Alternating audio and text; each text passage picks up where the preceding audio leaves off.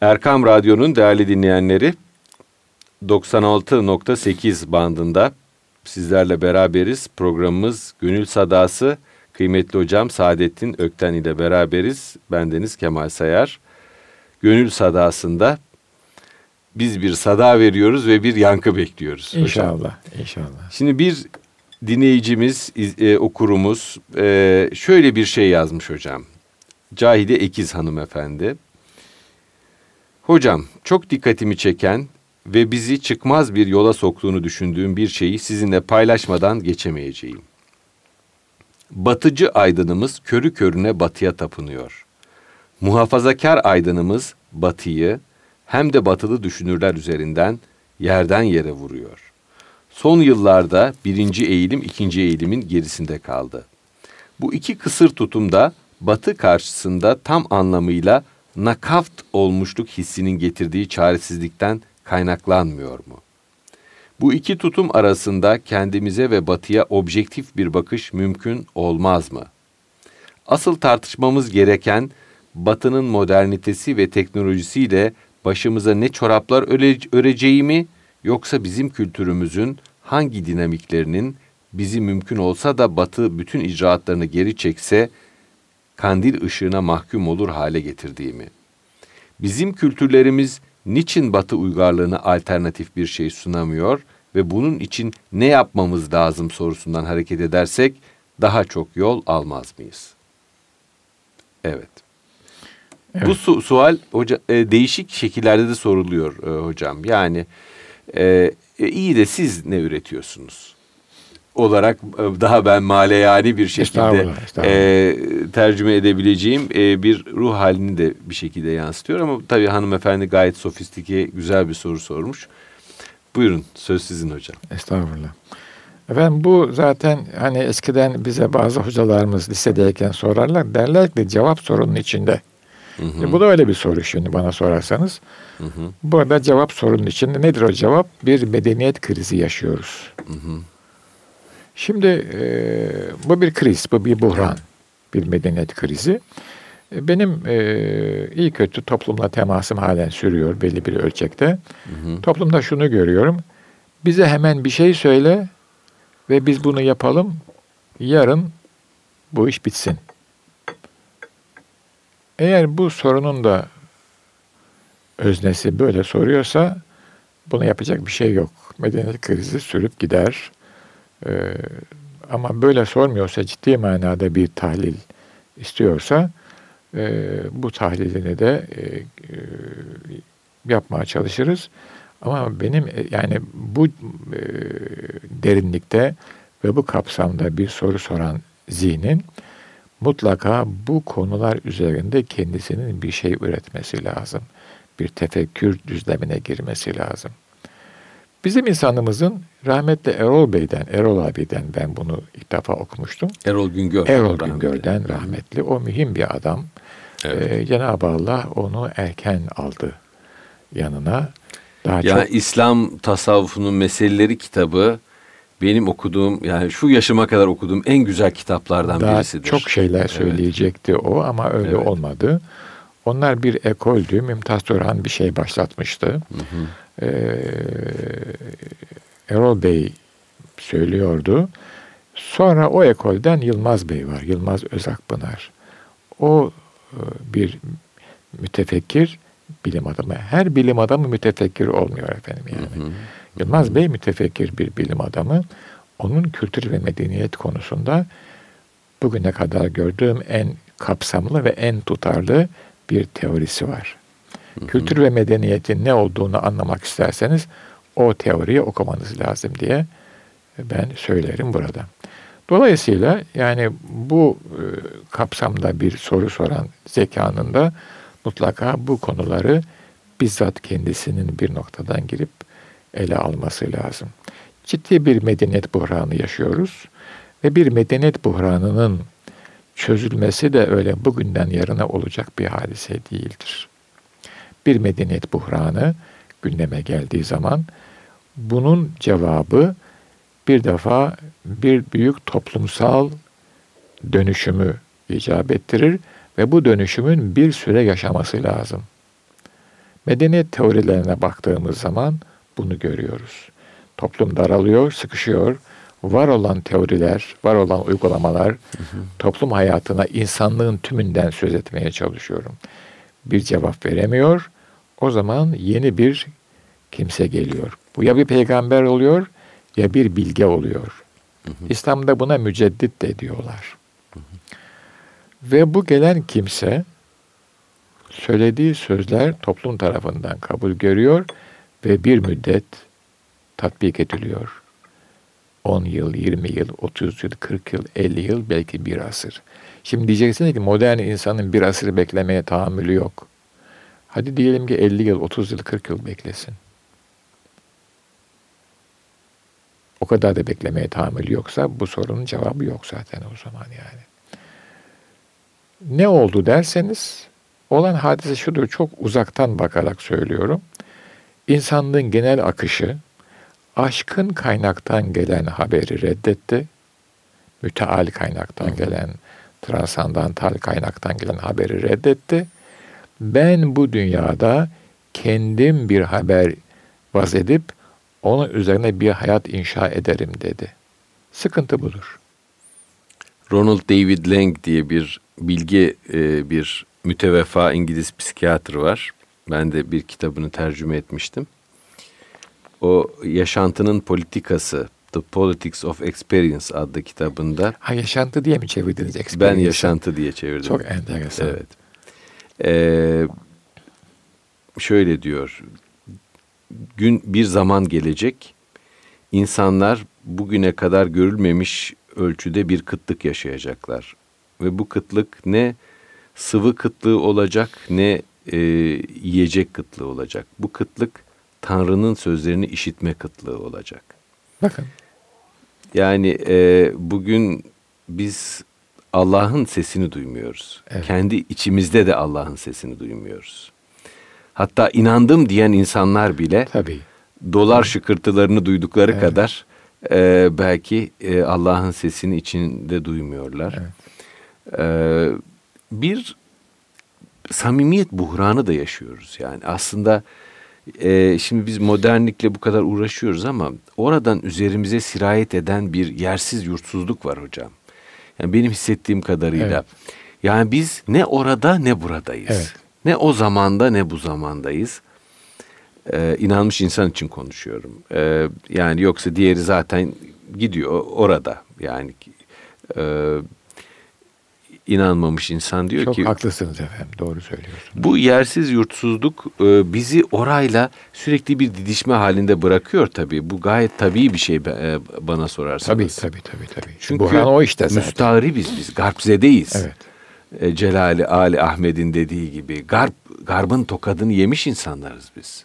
Evet. Şimdi biz o tokattan ayılmaya çalışıyoruz ve bana birisi bir tokat attı diyoruz. O evredeyiz henüz. Evet. Evet. Ee, sonra kendimize geleceğiz. Esasında garbın insanı da garbın tokadını yemiştir. Tabii. Farkına varmadı. Zannetti ki garbın tokadı kendi ürettiği müspet bir hı hı. enerji hamlesidir. Hı hı. Ama sonra gördü ki hı hı. garbın tokadı e, insan olmak hasebiyle kendisini de ciddi manada zedeledi, rencide etti, hayata küstürdü. Ama çıkış yolu yok. Çünkü garbın insanı, batılı insan kalbin inanma hassasını kaybetmiştir. Hiçbir şeye inanamaz. Çünkü inanç adeta iffet gibidir. Bir defa payimal oldu mu hı hı. tekrar yerine ikamesi fevkalade zordur. Mümkün değildir adeta yani. Garbın insanı bahtsız insandır. Garbın insanının inanç bazındakini, iffetini önce kilise payimal etti. Uzun asırlar. Hı hı. Sonra da modernite filozofları payimal ettiler. Bugün postmodernistler hiçbir şeye inanmazlar. Anti-fundamentalist, anti-esensyalist insanlardır. Kalp inanma kabiliyetinin hı. gücünü kaybetmiş, bu lütuftan mahrum kalmıştır garbın insanı. Enteresan bir şey. Ben mesela e, bir, birkaç sene evvel bir konferans için e, İsveç'e gitmiştim. Orada beni gezdiren e, meslektaşım Dedi ki bu kiliselere gençler hiç uğramaz. Yaşlılar tek tük uğrar. Bu Tabii. kiliseler boştur dedi. Tabii. Yani nüfusun ekseriyeti e, ateisttir İsveç'te dedi. Tabii. E, yani çok düşünüyorum da tabii bu birkaç zaviyeden tartışılabilir ama Allah'ın olmadığı bir dünya karanlık görünüyor insana. E onlar için de karanlıktır zaten o evet. dünya. Yani onlar o dünyayı Allah'ın olmadığı bir dünya olarak tavsif etmeseler de varlık olarak ümitsizlik içindedirler. Çünkü hı hı. yani hayatın problemlerini Tanrı düşüncesi olmadan, Tanrı fikri olmadan, Tanrı'nın bir parametre olarak bir şekilde, bir ölçüde, bir orantıda hayata karıştığını idrak etmeden çözmek mümkün değil. İşte o zaman şiddet çıkıyor, o zaman ümitsizlik, o zaman nihilizm çıkıyor ortaya. Siz çünkü varsınız ve bir enerji kaynağısınız. Onu kim yönetecek, yönlendirecek? Politikacıya bakıyorsunuz ve başka bir şey söylüyor. Tabii ben politikacı söyle kadim Yunan'dan itibaren hayata gündelik bakmıyorum hadiseye. Yani politik eksene baktığınız zaman başka bir şey söylüyor. Yani ruh tatmin olmuyor. Bedenin tatmini kolaydır. Ruh tatmin olmaz. Bizde Türkçe'de çok güzel bir laf var. E, Fransızca'da da var greedy dedikleri. Yani tamah. Tamahkar. Tamahkar. Nedir o? İşte ruhun tatmin olma işi. Bir arıyor. Hırs. Her şeyi arıyor. O tatmini ancak ruhun e, tatminini bir tanrı fikri genel manada söylüyorum. İslam'da malum kalpleri ancak Allah'ın zikri tatmin eder. Genel manada söylüyorum bütün insanlar için bir tanrı fikri gelip çünkü akılla hayatı izah edemiyorsunuz. Kadim Yunan'da da böyleydi. Akılla hayatı izah edemezlerdi. Getirip işi Zeus'a, Afrodit'e bağlarlardı, Poseidon'a bağlarlardı. Hadise budur. Yani insan Fikret'in söylediği çok doğru. Beşerin böyle dalaletleri var diyor. Putunu kendi yapar, kendi tapar diyor. Şimdi bakın putunu kendi yapmayı ve tapmayı dalalet olarak söylüyor. Bu İslami anlayış değil mi? Ama bir taraftan da İslam'ı reddediyor. Ve bu şahsındaki bu tenakuzu görmüyor. Evet. Aslında insan e, putunu kendi yapıp kendi taptığı zaman kendisine tapıyor. Tabii. Yani çünkü o put onun e, ruhunun e, rüyalarının, düşlerinin bir uzantısı haline geliyor. Tabii. E, ve diyor ki ben başka bir varlığa tapmayacak kadar yüceyim zaten. Münezzehim e diyor. Bu doğru. Bu doğru. Ama ve ma halaktü inse ve cinne illa liyabudun ayeti tam okuyamadım. Bir başka Nas da diyor ki ben insanları ve cinleri ancak bana ibadet etsinler diye yarattım. Yani bu da bir hadise. Batı uygarlığının sıkıntısı yani ben işte bir miktar Batı ile ilgili okumalar yaptım, düşündüm üzerinde. Malum işte gittik geldik filan insanlarla konuştuk. Bir muhassala kaldı, bir tortu kaldı. Ee, kilise o kadar çok istismar etmiş ki inancı, rasyonelite yani kendine çok rahat bir zemin bulmuş. Rönesans'tan bahsediyorum. Ve onun üzerinde bina ediyor hayatını. Bugün artık dönülmesi fevkalade zor bir noktada. Ama 45'ten sonra özellikle daha evvelde var da bir takım seçkin ruhlar, İslami söylemde konuşalım, bir takım nasipdar nefisler bu çizginin dışına çıkabiliyorlar. Çıktıktan sonra da İslam'la tanışıyorlar. Ve onların tanıştığı İslam e, onlara onların yaralarına deva olan şeyler söylüyor. Biz de aynı İslam'da tanışıyoruz ama bizde o yaralar henüz o kadar derinleşmedi. Yani satıktaki tırmıklar gibi benim gördüğüm kadarıyla. Ben Türkiye'nin genel hakkında şöyle bir şey söylüyorum. Türkiye'de diyorum gerçek manada bir ateist yoktur. Fıkhi manada söylemiyorum bunu. Sosyolojik manada söylüyorum. İnsanlarla biraz konuşun. En böyle uçta olan kimseyle biraz görüşün. Ee, bir açmaza geldiği zaman canım işte kaderde bunu böyle söylüyor veya işte Allah bilir filan gibi laflar söyler yani. Bu sosyolojik bir lakırdıdır. Yani itikadi bir mana değildir ama işte onu öyle rahatlatır kendisini. Böyle rahatlattığı zaman onun arka planında ruhunun ki onu sizin sahanız ben hani girmek haddim değil ama insan olmak noktasında onu onu görüyorum. Yani bir medeniyetin kodlarını kolay kolay değiştiremezsiniz. Bugün Türkiye'nin sıkıntısı Türkiye teknolojik ürünlere e, meclup bir hale geldi Türk insanı. Bu Batı'nın üstünlüğü de buradan ortaya çıkıyor. Batı artık yani bir asır önce olduğu gibi silah bakımından üstün değil. Çünkü silahı kullanacak insan lazım. Batı'nın o insanı yok. Biraz evvel yukarıda konuşuyorduk. Batı insanı şu anda morfinle meşgul vaziyette. İdealini kaybetmiş. Ama ondan evvel bir medeniyet zuhur ettiği zaman o medeniyet bir büyük fetih hamlesi gerçekleştirir. Çünkü şevk vardır insanlarda. Tanpınar'ın Bursa'da zaman şiirini okursanız fetih günlerinin saf neşesini derinleşmiş buldum tebessümünde diyor.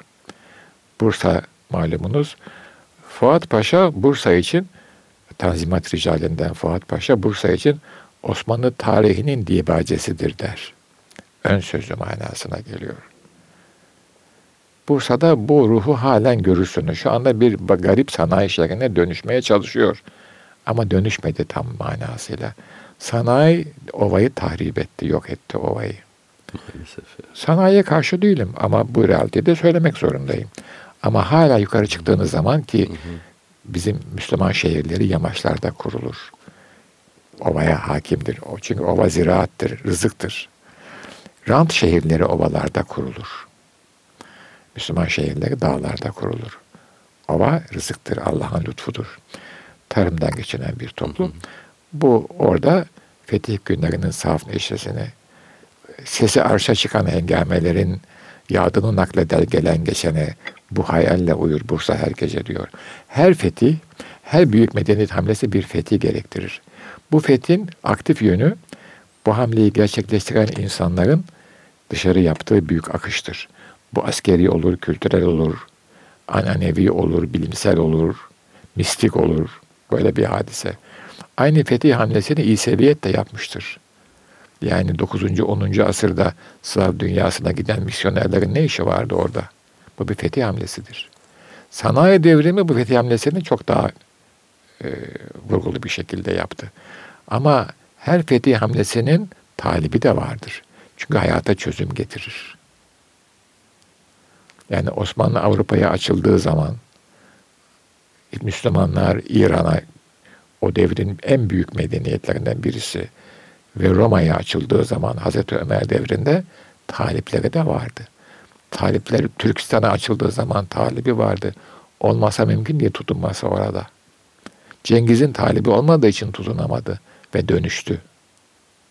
Yoksa Cengiz gibi büyük, güçlü bir devlet, militer bir devlet, hı hı. yani e, emir e, otokrat bir anlayışın mümkün. Neden? Ruhlar fetholunmadan Talip, ülkelerde fetholunmuyor tabii, değil mi? Tabii talibi yok. Şimdi, Balkanlarda Osmanlı'nın tabii, yaptığı... Tabii hala devam ediyor. Evet. Senegal'den Çin'e kadar devam ediyor hala bu bu, evet. bu renk. Niye? Çünkü söylediği sözün sosyolojik karşılığı var o toplumda. Şimdi biz şu andaki açmazımız Batı'nın e, şu anda silah değil sıkıntı. Yani şu Osmanlı'nın sıkıntısı silahtı. Şu anda sıkıntı silah değil, tüketim. Hı hı. Hayatımızı tüketime endekslediğimiz zaman hiçbir şey söyleyeyim. Ben bir, bir söz söylüyorum. Hı hı. Benden çözüm, ben çözüm plan veremem diyorum. Hı hı. Ama size söyleyeceğim şey şudur. İstina üzere olun. Hı. Ee, Viyana'da öğrencilerle konuşuyoruz. Ee, diyelim ki bir e, nesne kaç tane var? Bir insanın yaşaması için o nesne kalem diyelim mesela. Kaç kaleminizin olması lazım?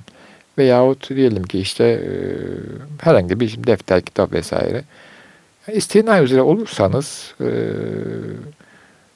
bütün bu modern batının tüketim toplumunun hı hı. bu küreselliğin esas hayat damarı sizin istina üzere olmamanızdır. Onu çektiğiniz zaman bu biter zaten kendiliğinden. Benim katılmamla veya katılmamamla ne olur derseniz oradan zaten bir cümle sonra söylemeze, söylemeye mecal yok, gerek de yok. Rahmetli efendi derlerdi ki oğlum Arnavut say- saymasını bilmiyor. Bir, bir daha, bir daha, bir daha diyor yani. Toplum birlerden oluşuyor. Evet. İngilizce bir söz var hocam. E, you are what you reject diyor. Heh. Sen aynı zamanda reddettiğin şeysin de. Neyse, evet. Aslında kelime-i tevhid la diyor önce. Evet. Allah'tan başka. İsterseniz Yoktur. şöyle bunu da çevirir Evet. mi? You are what you accept de diyebiliriz yani. Tabii, Sen reject'in tersi Tabii. kabul ettiğin şeydi aynı zamanda. tabii. E, Bir şey daha söyleyeyim izin verirseniz vakit müsaitse. hı hı, Mesela bana sorarlar sen kitap okur musun? Okurum derim. Çok kitap okumam. hı hı, Ben yani Seçerek. seçerek okurum ve aynı kitabı hı hı. hayatımın farklı safhalarında okumaya çalışırım. Hı, Çok güzel. Çok güzel. Hele şimdi bu o kadar çok revaçta bir şey ki bizim zamanımızda bu kadar çok kitap yoktu. Ona rağmen bize böyle öğrettiler çünkü. Hmm, Babam da böyle yapardı. Osmanlı entelijansiyası da böyle yapardı. hı hı, Seçerek okur, hı hı, müntehabat dedikleri hı hı, hayatın farklı safhalarında okur. hı hı, Çünkü o kitabın içinde bir cevher var, hı hı, bir ışık var. hı hı. Siz bir aynasınız. Ama sabit bir ayna değilsiniz, dönüyorsunuz. O ışık dönen aynaya farklı açılarla inikas ediyor. Tabii. Hiçbirimiz 20 yaşındaki kişi değiliz. Evet. 30 yaşındaki kişi Evet. farklı, 40 hep o benlikler farklılaşıyor. Tabii. Dünyayı Hayat algısı. içimize alma biçimimiz, algılama biçimimiz e, bambaşkalaşıyor. E, bu yani istina makamı ile ilgili enteresan şeyler var, çalışmalar var. E, batı toplumlarına baktığınız zaman onlar da bu gidişin gidişat olmadığını, Tabii. insan ruhunu adeta e, pörsütüp bıraktığını görüyorlar ve e, basitlik, sadelik akımları Evet. başlıyor. Küçük güzeldir. Evet, küçük güzeldir. Ee, bir tane adamın bir kitabını karıştırmıştım da diyor diyor ki e, ikisi de karısıyla biyolojide e, şey öğrencisi, e, doktor öğrencisi. E, bir türlü para yetiremiyoruz hiçbir şeye. Sürekli borç içinde yüzüyoruz. E, efendim araba aldık taksitlerini ödüyoruz. Evin mortgage kre- kredilerini ödüyoruz filan. Fakat ikimiz de doktora öğrencisi maaşıyla yetiştiremiyoruz hiçbir şeyi. Ee, bir sabah uyandık ve şöyle dedik birbirimize. Lüzumsuz her şeyi atalım. Ee, arabayı satıyorlar. Efendim evde 100 tane, e, bütün hayatımızda 100 tane nesneye yer vereceğiz diyorlar. İşte gömlekleri dahil, pantolonları dahil falan filan. E, 100 nesneyle hayatlarını geçirmeye başlıyorlar. Evde fazla tabakları atıyorlar, çanakları atıyorlar filan. Birdenbire diyor artık her şey bize yetmeye başladı. Tabii. E, ce- yani e, maaşımız cebimizde kalmaya başladı filan. E, bir sürü şeyin ne kadar lüzumsuz olduğunu e, idrak etmişler o süreçte. Aslında istina makamı biraz da e, ihtiyaç duymadığınız şeyi e, kafanızda bir e, arzu nesnesi haline getirmemek Getirmeyin. üzerine kurulu. Ve ihtiyacı da sınırlamaya çalışın. Yani bu Evet. hadise bu. Böyle bir yaptığınız zaman çok hayat çok güzel bir hale gelecek. Bir de ben şunu eklemek isterim. Bu tabii e, bu çok güzel bir tespit. E, bereket diye bir kavram vardır. Hı hı. Bu bereket kavramı e, ruhi bir kavramdır. Hani Allah bereket versin, paranın bereketi. O parayla alakalı bir şey değildir. Sizin içinizdeki, iç dünyanızdaki kanaat halini ifade eden, madde üzerinden ifade eden bir kavramdır. Bazen bir tas çorba içersiniz, doyarsınız. Bazen benim aklıma şu anda gelen kelime güzel bir biftek yerseniz doymazsınız yani. Bereket sarf etmek de böyle bir şeydir. E, bezletmek de böyle bir şeydir. Ben kendi açımdan şöyle bir şey yapmaya çalıştım. Belki pratik bir fayda olur Hı hı. diye söylüyorum. Hı hı. Diyelim ki elbise dolabının e, kapasitesi belli. Yeni bir ceket ben de insan olarak heves ediyorum. Bir elbise alayım. Hı hı. Aldığım zaman şöyle bakıyorum. E, bir tanesini çıkarıp sayı sabit tutuyorum. Hmm, Bir tane güzel. bir tanesini çıkarıp Hmm, bir e, şeye veriyorum. E, bir ihtiyaç sahibi. Bir ihtiyaç sahibi de. Hatta ben şahsen vermiyorum da e, bir vesile olan bir kızımız var. Al diyorum sen bunu birisine ver diyorum. O ne yapar bilmiyorum yani. Rahmetli Mahir Bey vefatından sonra öğrendik. Hı hı. Şimdi hayatında bilmiyor. Bu da çok mühim bir hadise. Hı hı. Hayatta bilmiyor. Biz hocayı her zaman çok güzel takım elbiselerle görürdük. Meğer bahar geldiği zaman iki takım yaptırırmış hoca yeni. Altı ay onları Nisan, iki Kasım'a kadar giyiyor. Hmm. Onları bir fakire bezlediyor. iki takım kışlık yaptırıyor.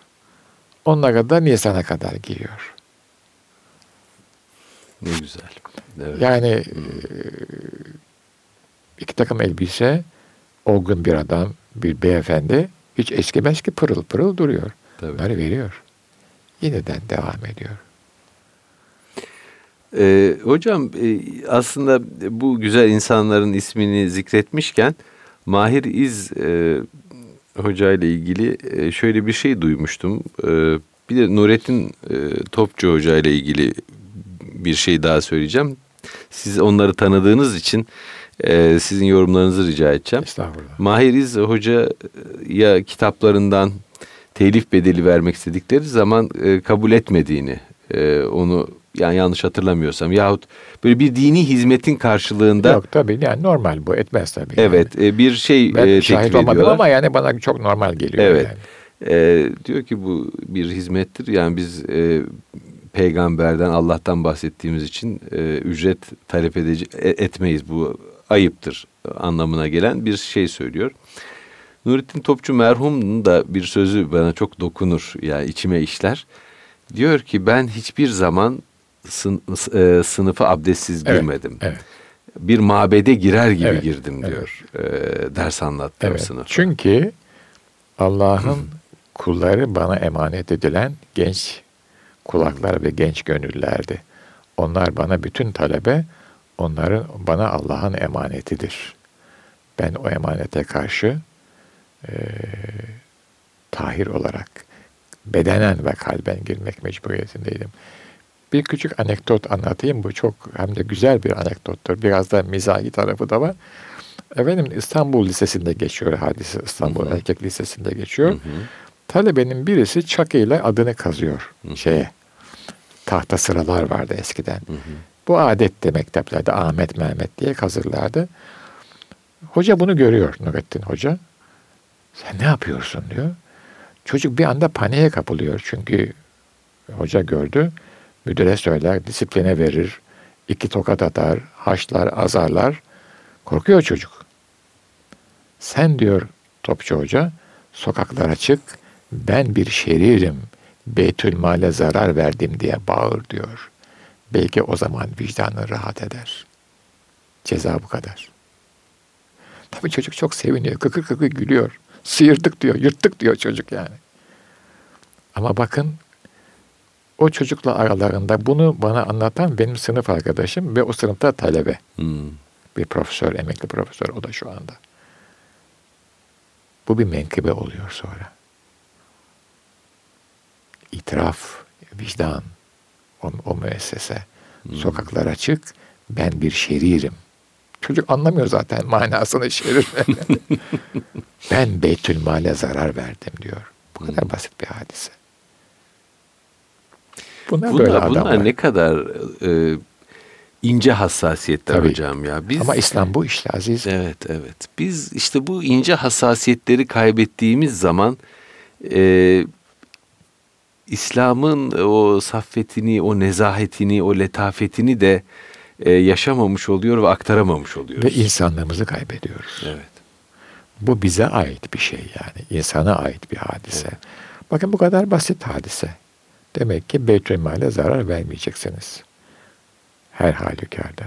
İşte bir şey söyledik ki ben bunu kendim söylemedim. Yani müstahni yaşamak meselesi. Müstahni yaşayın. İnsanoğlu o boşluğu ilimle, hikmetle, tefekkürle, teemmülle doldurabilir. Fazla bile gelir zaman kendisine yani. Hı hı. Doldurabilir. O vüsat var çünkü sizde. 2008 senesinde işte Amerika'da biraz kaldık filan. Ee, ben ilk 71'de gitmiştim doktora için. Uzun bir hikaye. O zamanlar bu zaman Amerika decline etmiş yani. Ee, o zaman Amerika'sı e, çok farklı bir Amerika'ymış. Şimdi sıkışık, zor. Şimdi belki daha da zorlaşmıştır hayat. Bu normal. Bu böyle bir iniş var. Ee, bahçede e, malum ev vardır orada yani downtownların dışında. Ee, şeye bakıyorum. Güneş grup ediyor. En azından bari onu seyredeyim diyorum falan. Çünkü mesela şöyle söyleyeyim. İlk gittiğimde akşam e, ibadeti için kilise çanları çalardı. Bana çok garip gelirdi o yani. Şimdi artık bir e, benim bulunduğum muhitte bir pazar günleri servis var. Kiliseler kapalı. Para yok çünkü. Falan. Neyse. Ee, üniversitede çalışan benden daha küçük ama yani o da 60'ında falan bir hanım. O da indi bahçeye. Konuşuyoruz. Böyle bir iki laf dedim bakın çok muhteşem bir sunset. Ee, benim dedi vaktim yok. Ben dedi işte gidip bilgisayarda bir şeyler yapmak zorundayım. Yaş 60'a gelmiş. Tek başına yaşayan bir insan hayat onu bir güneşin batışını seyretmeye kadar izin vermiyor. 10 dakika, 15 dakika, 20 dakika. Bir yabancı profesör gelmiş ki o benim. Beni merak ediyor. Nasıl bir adam bu? 2-3 cümle konuşuyoruz.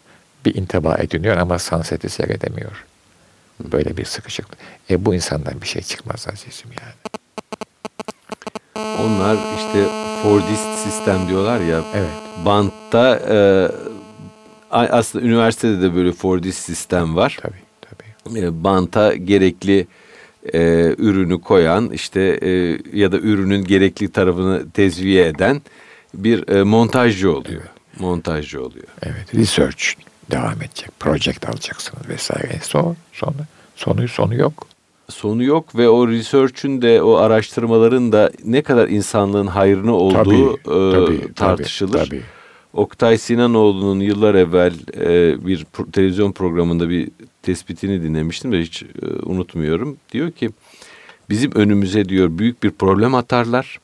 Biz aylarca kimyacılar olarak o problemi çözmeye uğraşırız. Sonunda çözeriz. Çok büyük bir buluş yaptık zannederiz.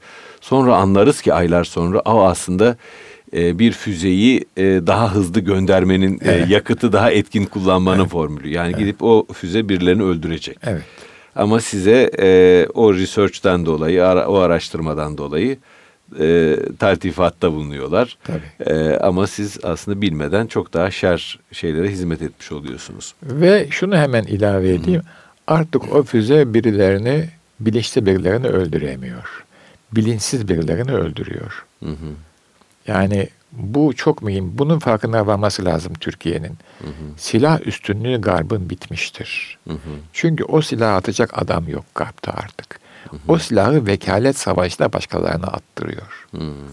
Bunun burası çok mühim. Yani postmodern savaşta hı hı. Batılı kendi sah sahasında, kendi landinde, arazisinde savaşmıyor ve kendisi savaşmıyor. Onu buna, savaştırıyor. Siz de atmayın efendim yani. Tabii. Tarihi, vizyonu, misyonu değerlendirin. Atmayın yani. Savaş duruyor. Şu evet. anda olan budur. Bir evet. illüzyon var yani hadisede. Tabii tabii tabii. Ama işte sonuçta o şeyleri de devreye sokuyor. O silahları da birilerine satıyor ve e, endüstriyi çeviriyor. Tabii. Silah endüstrisinin e, Türkiye şimdi yani biraz bunun farkında olduğu için zaten başı sıkıştı. Yoksa bu iş 50 sene evvel olaydı Türkiye ferifahu devam ederdi yani. Tabii.